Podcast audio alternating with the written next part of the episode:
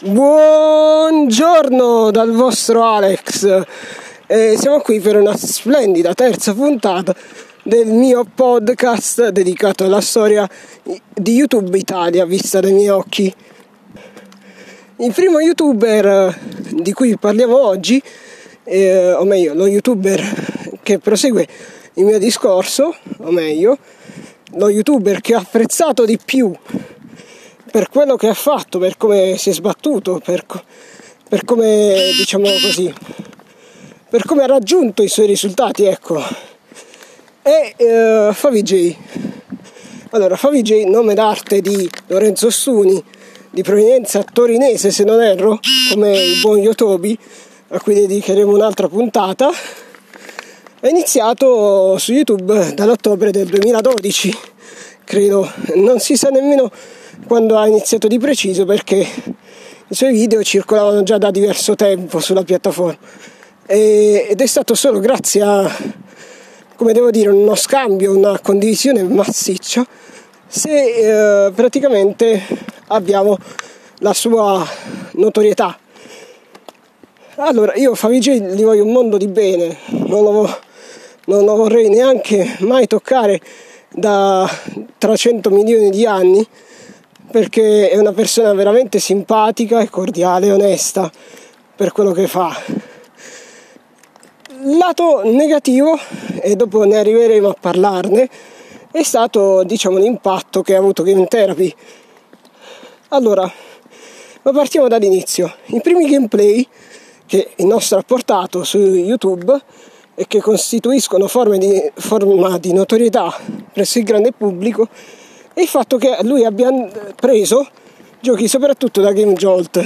Ora, per chi non lo sapesse, Game Jolt è uno storico sito di giochi indie, anche italiani sono ospitati sulla piattaforma.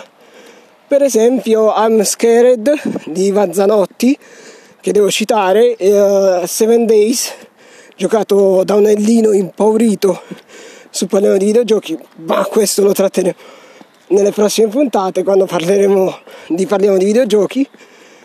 E uh, che cos'altro? The Reorganized TF TIF scusate per la pronuncia ma sto come al solito a correre al parco e c'è un po' di fiatone pazienza mi si sentirà così un po' dicevo eh, ma soprattutto due titoli in particolare ha portato lui sul suo canale che l'hanno eh, che hanno determinato il lancio presso il grande pubblico, che sono Slender di Arrival e di 8 Pages, credo prima. Non so come funziona la cosa dello Slender, perché ci hanno fatto una caterva di giochi sopra e il marchio è cresciuto tantissimo fino a che non hanno realizzato il film, ovviamente, che ha distrutto le aspettative che tutti avevano verso questo personaggio nato dalle creepypasta, tra l'altro o essendo egli stesso una creepypasta, non lo sappiamo, non abbiamo dati precisi da questo punto di vista. Allora, eh, andiamo con ordine, stavo dicendo, Slender di Arrival e soprattutto Happy Wheels. Ora, per chi non lo sapesse, Happy Wheels è una creatura in Flash, probabilmente l'ultima del suo genere a vivere ancora oggi. Il creatore Jim Bonacci aveva fatto anche un altro gioco prima che si chiama Divine Creation, credo, eh, con un prete che sparava o cose simili, giocato da capobastone, che lo devo citare a questo punto. E eh, praticamente FiG inizia a godere della notorietà e il marchio suo si rafforza. Contemporaneamente Luca Casadei, che era un altro manager attivo, super bravissimo di categoria, eh, lo contatta per entrare a far parte di un circolo che poi diventerà una vera e propria azienda, ovvero Webstar Channel, per cui lavorano oggi gente come Monride, Power, che fanno tutti gli streaming su Twitch, insomma lavora anche Mastercast in questo allegro, allegro circolo eh, e tanti altri. Insomma, l'intuizione di Luca Casadei di puntare su questo giovane si è rivelata vincente perché eh, questo giovane ha praticamente eh, eh, ha fatto delle cose molto popolari. Insomma, alla fine si è fatto voler bene dal suo pubblico. Tranne, ecco, e ora devo citare, devo aprire la parentesi di Game Therapy. Game Therapy, diciamo, è un film che vede come protagonisti non solo Favij, ma anche eh, Federico Clapis, Zoda e altri ancora, diciamo per citare quelli più importanti, sono questi tre, il trittico cui, attorno a cui si sviluppa la trama. L'idea è bella, l'idea è bella, c'è uh, J che scopre questo uh, casco per la realtà virtuale, diciamo, tra mille virgolette, questo macchinario che proietta i giocatori attraverso un collegamento con le sinapsi nel mondo dei giochi più famosi e l'aiuta a superare le proprie insicurezze. Clapis, ecco l'altro protagonista che non ho citato insieme a De Carli, Clapis che è la spalla comica, anche sincera, spontanea di questo film, eh, è praticamente chiamato a testare questa invenzione che viene scoperta da 5J. Insomma, praticamente la cosa si risolve in Clavis che matura dal lato umano e però il macchinario ad un certo punto va fuori controllo. C'è questo super cattivo che vuole distruggere le cose che poi si scopre essere il creatore del macchinario stesso stufato annoiato dalla società e da come tratta il mondo dei giochi o delle invenzioni in generale. Quindi c'è anche una forte denuncia sociale appunto il come la società mediatica mass mediatica di oggi vede i videogiochi oggi sono stati parzialmente accettati eh, però c'è ancora gente che crede che i videogiochi siano tutta violenza, tutto sparatori, tutto sangue che fanno crescere figli deviati o, che, o cose del genere. Scusate per la vocina stridula, ma mi serviva un tempo comico, diciamo. Praticamente andando oltre, dopo Game Therapy viene accolto benissimo in sala, cioè tanta gente lo va a vedere perché è curiosa di vedere come sia possibile che degli youtuber di successo abbiano finalmente svoltato realizzando un film. Tutto loro. La curiosità c'è per quello. E, però il risultato è mediocre. Molta gente ancora oggi critica Favi J per Game Therapy. Lo stesso Favi in, uh, in un video dove risponde al quesito se ci sarà mai un sequel di Game Therapy dice no, mi hanno fatto sentire un, un cane, un figlio di un cane, diciamo, per questa cosa e non, non lo farò.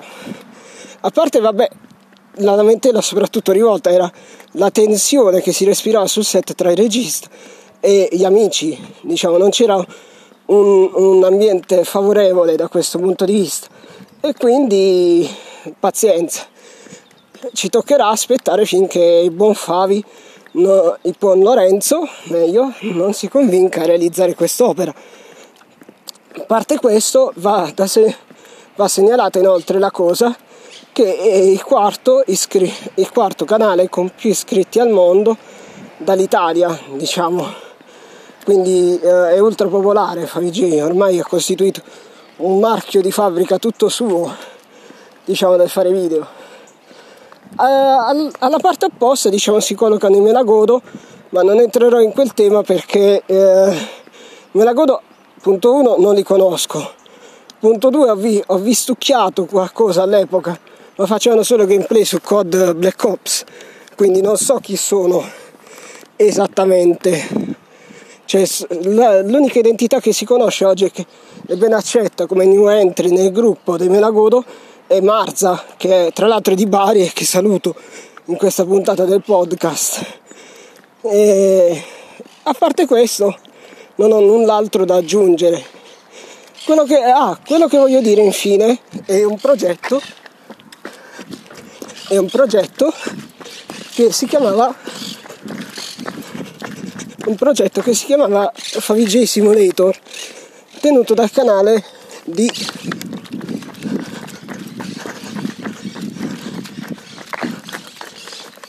tenuto dal canale di Tanivve.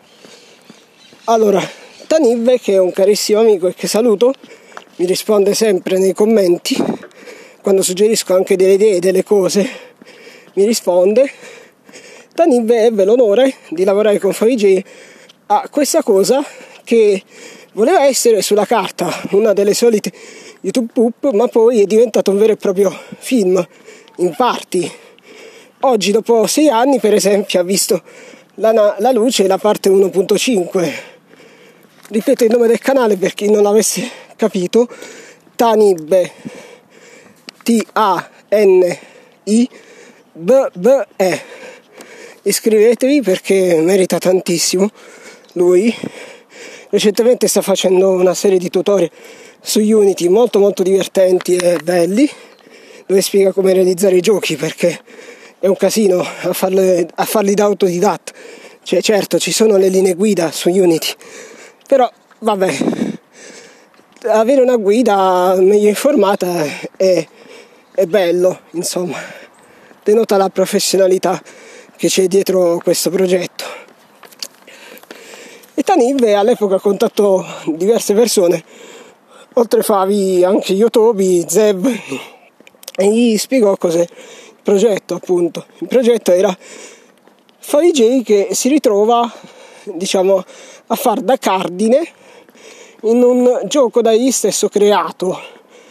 Quindi ci sono diverse situazioni comiche che sfuggono al controllo del nostro protagonista, per esempio quando usa il telefavi J eh, spero di averlo pronunciato esattamente come lo pronuncia lui, Telefavi J, eh, e poi che altro?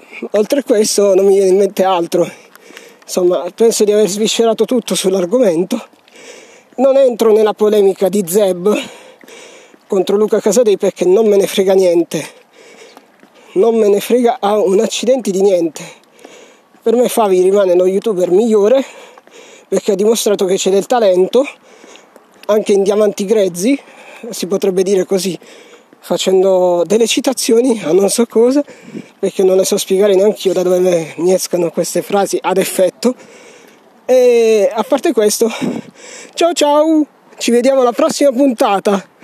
Prossima puntata che sarà su Capobastone, perché voglio entrare nel vivo della cosa, non voglio annoiarvi non, voglio, non pretendo di eh, neanche puntare ad un intrattenimento becero fatto di battutine o gag ripetute, ma voglio solo informarvi a, a modo mio con la giusta dose di intrattenimento in mezzo, logicamente, o meglio con la giusta dose di ironia.